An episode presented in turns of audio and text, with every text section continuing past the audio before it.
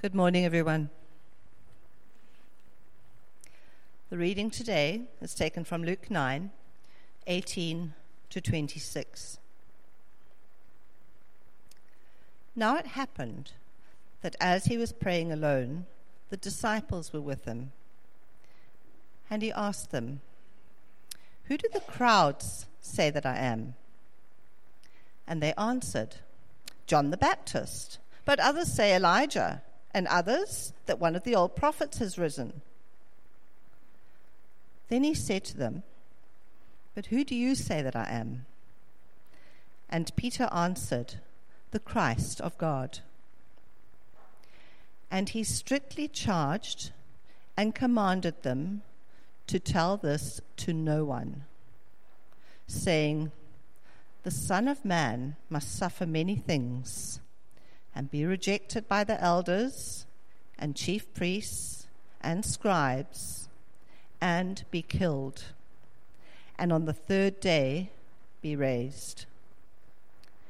And he said to all, If anyone would come after me, let him deny himself and take up his daily cross and follow me. For whoever would save his life will lose it but whoever loses his life for my sake will save it. For what does it profit a man if he gains the whole world and loses or forfeits himself? For whoever is ashamed of me and of my words, of him will the Son of Man be ashamed. And when he comes in his glory and the glory of the Father, and of the holy angels. Here ends today's reading.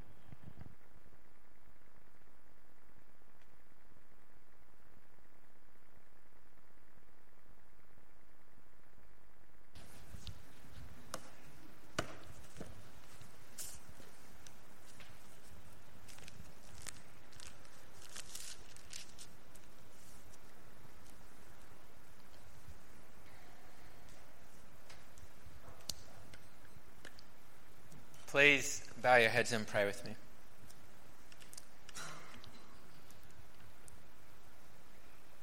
Heavenly Father, we truly are grateful for the gift of your word, and for the opportunity to study it and to think about it and, and, and, and try and understand it more deeply this morning.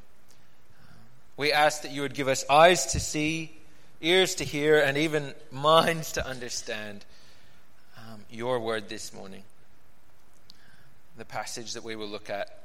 I ask that we will see what you want us to see. I ask that, that, you will, yes, you will help us to understand the Bible better, uh, to understand you better, but that it might not be empty knowledge. Uh, please use it instead to change us, to change our motivations because of the truths contained in your word. And change us so that we are more honoring, more pleasing to you. We ask for your blessing on us this morning that the Holy Spirit might be at work in our hearts. In Jesus' name, amen. It will be helpful to you if you have a Bible to have it open to Luke chapter 9, or, or if you have a phone that's um, with a Bible app on it.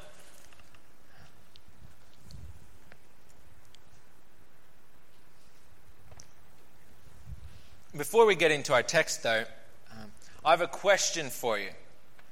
What would you give up for $300?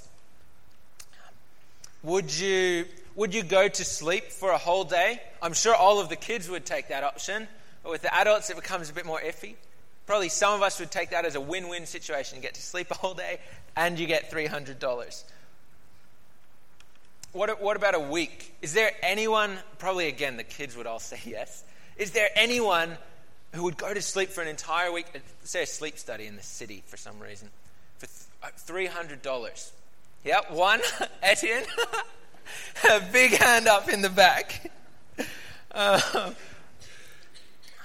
what, what, about what, what, about a whole year? What, how much money would it take you to agree for this massive sleep study? Maybe they're preparing to send someone to Mars. They need to go to sleep for an entire year. How much money would that take? 10,000? 10, Probably not. What about $100,000? $100,000 for one year of just sleeping. You just go to sleep, you wake up, you're $100,000 richer.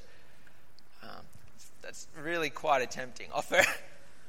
um, what about what, what about your little finger? Say there's a guy who, who wants to buy, he, he, he's missing his little finger, he's a big mafia guy, and he wants, he wants your little finger to, to put on his hand. Would you, would you sell that for uh, 10,000, 20,000? I reckon I might, I'd consider it at maybe 25. It's just my little finger. I've got four left. Um, what about like an eye? I reckon for me, the number for my eye is, I'd start considering it around 140,000. Because I've got another one, right? I can still see. That's a house deposit. I could, you know. well, you got another one? Here's the thing though good things, things that we value, they're costly. Uh, they're not cheap. You're not going to part with something that you value unless you're giving something valuable in return. In, in, in the case of an eye, a lot of money. Uh, and the same is true. Like the Bible is clear good things, they're costly, they don't come cheaply. And in our passage this morning that we're looking at in Luke chapter 9, um, Jesus makes quite, quite an outrageous, like a bold claim. He claims that, the, that he is the treasure worth giving up everything for. That he's not the treasure everyone was, or maybe even is today expecting. He's not, he's not what people were expecting, but that he is actually the supreme treasure. He, Jesus, is the treasure worth pursuing above all else. Um, that's Jesus' claim, and that's what we'll be looking at this morning. We'll be looking at, at that and at, at some of the implications of that. So, this morning, our passage, Luke chapter 9, verse 18 to 26, um, and it's, it's quite an appropriate passage to kick off the month of Easter, in which we celebrate um, Jesus' death and resurrection. We, we already began remembering Easter last week with that tremendous puppet show, which I, I really loved. But this passage also happens to be a really pivotal passage in the book of Luke because it's the first time in the book that someone confesses or recognizes that Jesus is not just a man or a prophet or a priest. No, he's the Christ. He's the Messiah. He's the promised one. And it's also worth noting, just before our passage, we see that Jesus has just done the miracle of feeding the 5,000 men. Right? That's 5,000 men, not including women or children, right? With uh, five loaves and two fish. He's just done this amazing miracle in the middle of the desert. There's no way that you can fake it. Um, and that's really important because this is the context for what occurs in our passage. This really lays the groundwork. Jesus has just done this amazing miracle. So we see, we see it happening in verse 18. Um, what we see is that Jesus is praying alone. So he's, he's left these, these massive crowds. Um, and Jesus turns to his disciples and he, and he asks them um, in verse 18, Who do the crowds say that I am? Right? This massive crowd. He's just fed them. Right? He's just made food out of five loaves and two fishes, fed more than 5,000 people.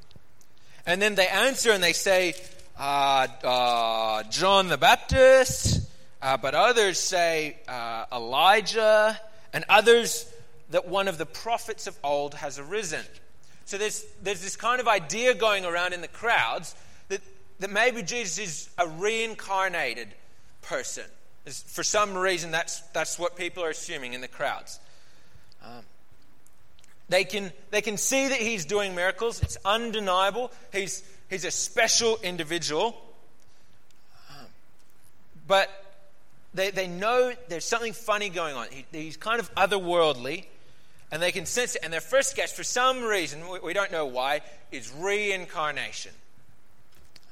So then Jesus turns to his disciples and he asks them, Well, what do you say? Who, who, who do you say I am? And Peter answers and he says uh, these, uh, these really important words. And he says in verse 20, the Christ of God.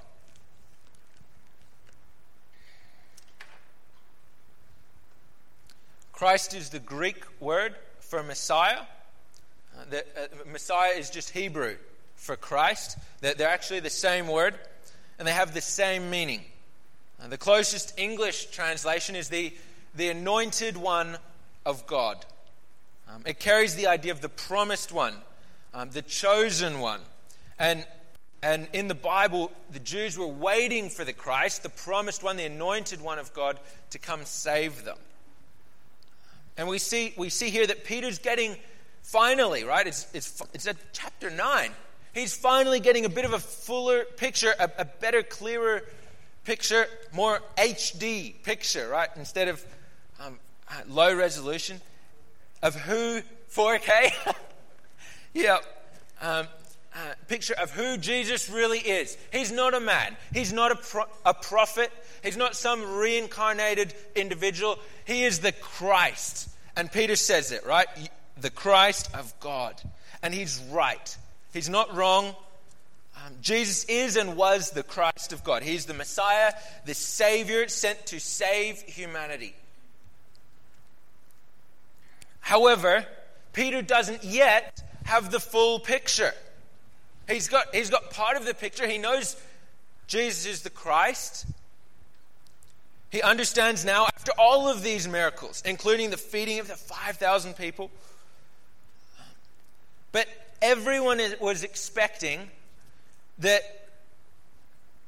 the Christ or the, the, the, Messiah or the Savior would save them from their earthly problems. That's what they were expecting.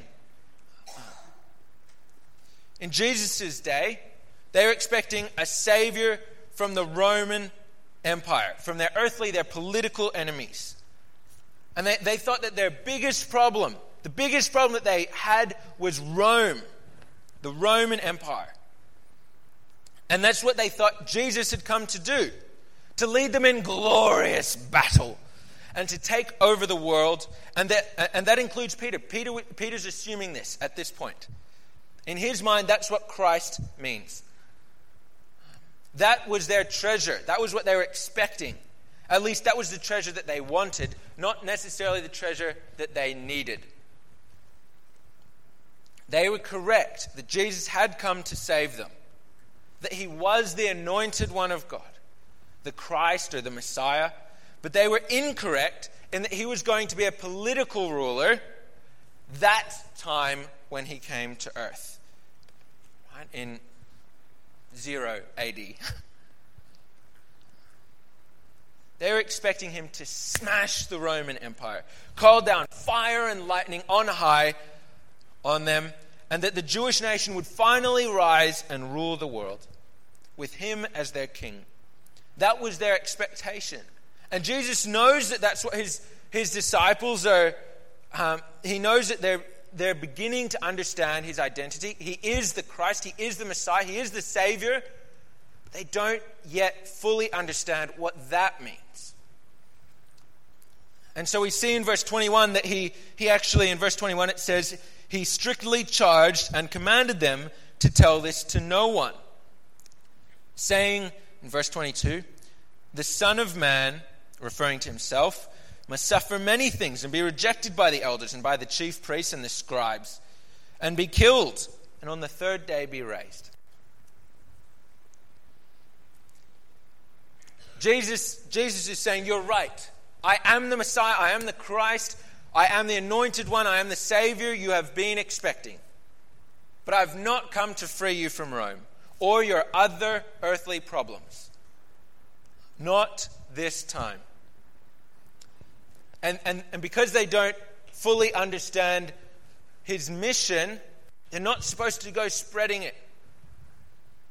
They're not supposed to go spreading his identity because they don't understand fully his identity yet.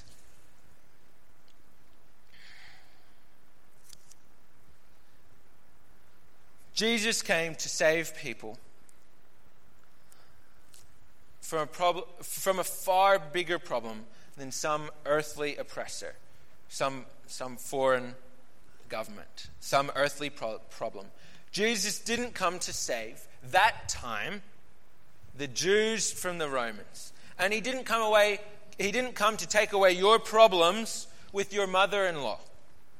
And he didn't come so that you will uh, you will live as a rich, rich person, financial prosperity, in a house like that one right there. Jesus didn't come so that you would never experience sadness in your life. He didn't come to end all wars or end poverty. Not that time. He will come again and he will solve those problems. Francois will actually, in, in the Bible storytelling, illuminate that a little bit more for us. He will come again. But that wasn't the purpose of his, of, of his first time on earth 2,000 years ago. Jesus came to solve a far bigger problem that, that faces us all. It's, it's so important that we realize the nature of Jesus as the Christ, the Messiah, and the Savior of us. When he came 2,000 years ago, he came primarily to war against and fight against and defeat sin and death. And the way that he would do that is by being rejected by the elders and by the chief priests and the scribes, and by being killed and raised again on the third day. Paying the price for our sins. He's a bigger, more valuable treasure than the disciples and the other Jews were expecting or wanting. Jesus says, Your dreams are too small. He came to solve a bigger, a more pressing, more destructive problem that was facing both them and us today and our society. And you can imagine at this point the disciples who their entire lives have been expecting a political Messiah, and then they thought they were connected to him, so they were going to be the most important officials in this new world kingdom. You can imagine them going, What? How? How are you how are you going to rule the world if, if you're being rejected by the leaders of our people and you're being killed? And then, and then to cap it all off, like you say you're going to be killed. I don't understand. But Jesus, um, Jesus gives a hint um, when he says that on the third day, in verse 22, he says, On the third day, he will be raised. He's predicting that he will come back to life. He will defeat sin he will defeat death. Jesus, that, that was Jesus' primary purpose. He came to defeat sin and death, to save us from those, our biggest problems. Not to save us from Rome, which was their problem, or from our Rome's. He came to die in our place and be raised to life. That's the treasure. Not earthly riches or an easy life, but salvation from sin and death.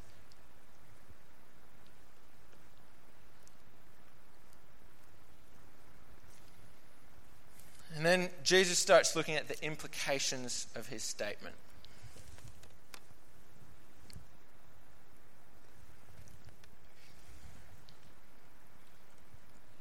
Starts explaining I'm not the Messiah you were expecting. I've actually come to die and be raised to death. Therefore, in verse 23, um, he begins explaining and he says, If anyone would come after me. Let him deny himself and take up his cross daily and follow me. Jesus says, If you are going to be my follower, then you will suffer just as I am going to suffer. The nature of my treasure is not earthly bliss. Jesus does not promise to save you from your Rome whatever, whatever your Rome is. He does not promise to give you earthly riches or romantic love. He didn't come to earth to solve all of the wars and poverty. Um, Jesus may do some of those things. When Jesus was on earth, he was healing people left, right, and center God and Jesus is compassionate God. He's a healing God. But that was not the primary purpose. That was not Jesus' primary mission. The primary purpose was to come, to live, to die, and to be raised again, thereby defeating sin and death. And his followers will also suffer. And if we're going to follow Jesus, we need to take up our cross. We wage war against sin, which is hard. We need to take up our cross um, daily and follow Jesus' example. And we may suffer persecution, just as Jesus suffered. Making war against sin is not an easy task. And it will be a hard fight that we will be involved in. And there's every chance that the world will reject us and scorn us and revile us and despise us for following Jesus, for having Him as our Lord and Savior, for saying, This is our treasure. Jesus is our treasure. We need to expect that. Jesus, Jesus says, You're my follower, you will, you will suffer. It's part of the plan. The treasure is not to have a perfect life here on earth. The treasure is that our sins are forgiven that we have eternal life with the promise of eternal joy. That we are free from enslavement to sin, which is so destructive to us. And then the disciples are probably quite unsure, unsure about this. Our whole lives, we've been expecting something, and you're outlining something different. So um, so uh, Jesus keeps going and gives three reasons why this is a good thing. Why, despite not having the treasure that they wanted, or that maybe we want, right? Earthly, everything we want on earth, earthly bliss. It's okay. Why the true treasure is worth any amount of earthly suffering. Why his disciples then and we who are his disciples today should take up our cross daily, making war against sin, suffering persecution from the world when they say bad things about us and when we lose friends. Three reasons why that's actually a good thing. Jesus isn't a masochist. He doesn't love causing pain to himself and to other people. It's not just for fun. Oh, ha ha, I'm just going to make you all suffer. No, Jesus has good reasons and he explains some of them, including but not limited to. He explains some of them here. The first reason we see, Jesus says in verse 24 For whoever would save his life will lose it, but whoever loses his life for my sake will save it. If you lose your life for Jesus, then you have a guarantee that you will be looked after. The creator of the universe will undertake to look after you. But if you, if you try and protect your life, you say, it's too valuable for me to give it to you, to live my life serving you. You say, no, I don't think you are the treasure worth pursuing, I'm not willing to give up everything for you. Because serving Jesus is an all or nothing kind of endeavor. If you're going to follow Jesus, you go into it wholeheartedly. If you say, not for me, too high of a price, you will lose your life. Secondly, we read in verse 25, Jesus says, For what does it profit a man if he gains the whole world and loses or forfeits himself? It's very similar to the first reason. Jesus is saying you may be able to go out into the world on your own and become the richest, most powerful, most successful, most beautiful person possible. But if you lose yourself, if you lose your soul, then it's all for nothing. Your life is short. My life is short. It's over in under a century for most of us. Jesus says, Pursue me. I'm the treasure that will last. I'm the treasure that's worth pursuing. Nothing in, in this world is worth having if you don't have me. That's Jesus' claim. Because if you don't have him, then you will lose your soul.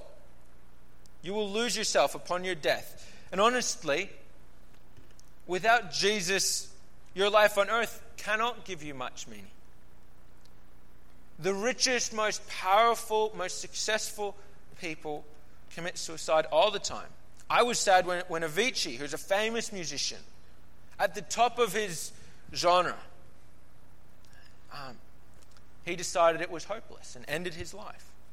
And, and the guy who played Genie in Aladdin, Robin Williams, um, and a hundred other, other roles. So loved, made so many people laugh. He decided that it was all worthless and pointless, and he ended it. He did not have Jesus, the treasure that satisfies your soul, the treasure that lasts, the treasure that saves your life and your soul. Indeed, in the, in the Old Testament book of Ecclesiastes, the, uh, Solomon explores what it would be like to live apart from God. And he concludes at the very end of his exploration in, in, the book of Ecclesiastes, he says, Vanity. Apart from God, all is vanity It's pointless. And then we see the third reason that he gives us in, in, in verse 26. For whoever is ashamed of me and of my words, of him will the Son of Man be ashamed when he comes in his glory and in the glory of the Father and of the holy angels. That's it. That's the third reason why we should follow a suffering Christ, a suffering Messiah, a suffering Savior. Because he will come again. The Bible is clear on it. He will come again in power and glory, riding on the clouds to judge the world. That's God's promise. We're not serving a dead Savior. No, he raised back to life. We're not serving a, a, a, Messiah that has no power. No, he is glorious and powerful.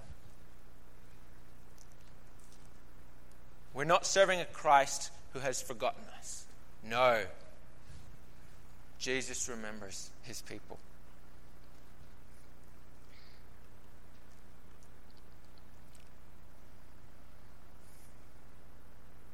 That's why we serve Jesus. He's the only treasure worth having, the most valuable of all. He saves your soul. In computer games, you can sometimes you can buy an extra life. And if you only have one, not, one life, normally it's worth selling every, everything you have in the game to get that extra life.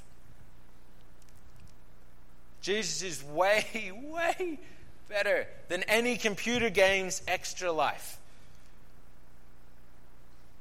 His life is eternal life in bliss and joy and glory in paradise with our Savior, with our Creator, who loves us more than we can possibly imagine. That's our promise. That's what we're pursuing. That is our treasure. That's the treasure we're keeping our eyes fixed on. When other things look good, we go, no, that's our treasure. That's why we live for Jesus. Because he's the only treasure in the world worth having.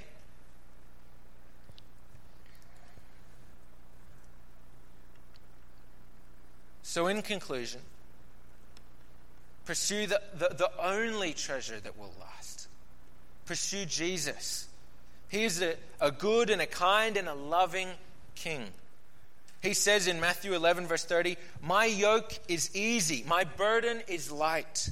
He adopts us into his family as brothers and sisters, a loving relationship. He came to earth, giving up, giving up heaven where he was worshipped by everyone.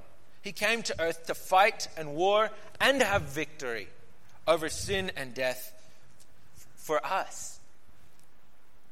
Count any suffering that, that, that you might have as nothing Because, in light of what, what we are gaining, your sufferings, they truly are. In light of that, they're nothing. Hardly even annoyances. We can even say, Oh, I'm a little bit like my Savior. I'm a little bit like Jesus. I too am suffering.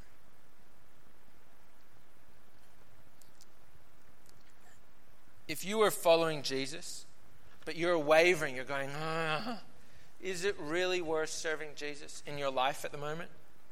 Remember that He is. Keep your eyes on the treasure. And finally, if you're not currently living as a follower of Jesus, a disciple of Jesus, if you're living as if you are ashamed of Him, then you need to change, friend. You need to, to bend the knee. You need to take up your cross and follow Him.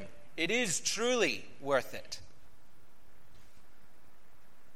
If you aren't serving Jesus, please speak to someone after the service. Speak to myself or, or Eugene, um, the, the, the elder for this morning. Speak to a friend you came with. We would love to speak with you. Jesus is the treasure worth having. What an amazing gift God has given us. We have much reason to celebrate, friends.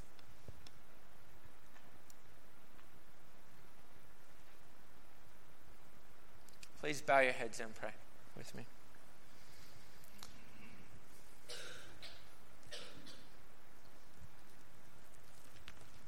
Heavenly Father, we thank you so much for what Jesus has done for us. We thank you that he came to solve our biggest problem. the biggest problems that we have the problems of sin and the problem of death, problem of our separation from you. We thank you that he is an amazing Christ, an amazing Messiah, an amazing Savior. We thank you for your love and your kindness towards us. We freely admit we, we don't deserve it, but we are very grateful, Father. We ask that you will help us to keep our eyes fixed on, on the true, the lasting, and the best treasure when other things begin to, to look good when they tempt us. We, we pray that you will remind us of the treasure that we have in Jesus. Help us to live our whole lives with our eyes fixed on the treasure worth having. We ask that you will help us to remember that always and to have joy and to, to prize that, to rejoice. In Jesus' name, amen.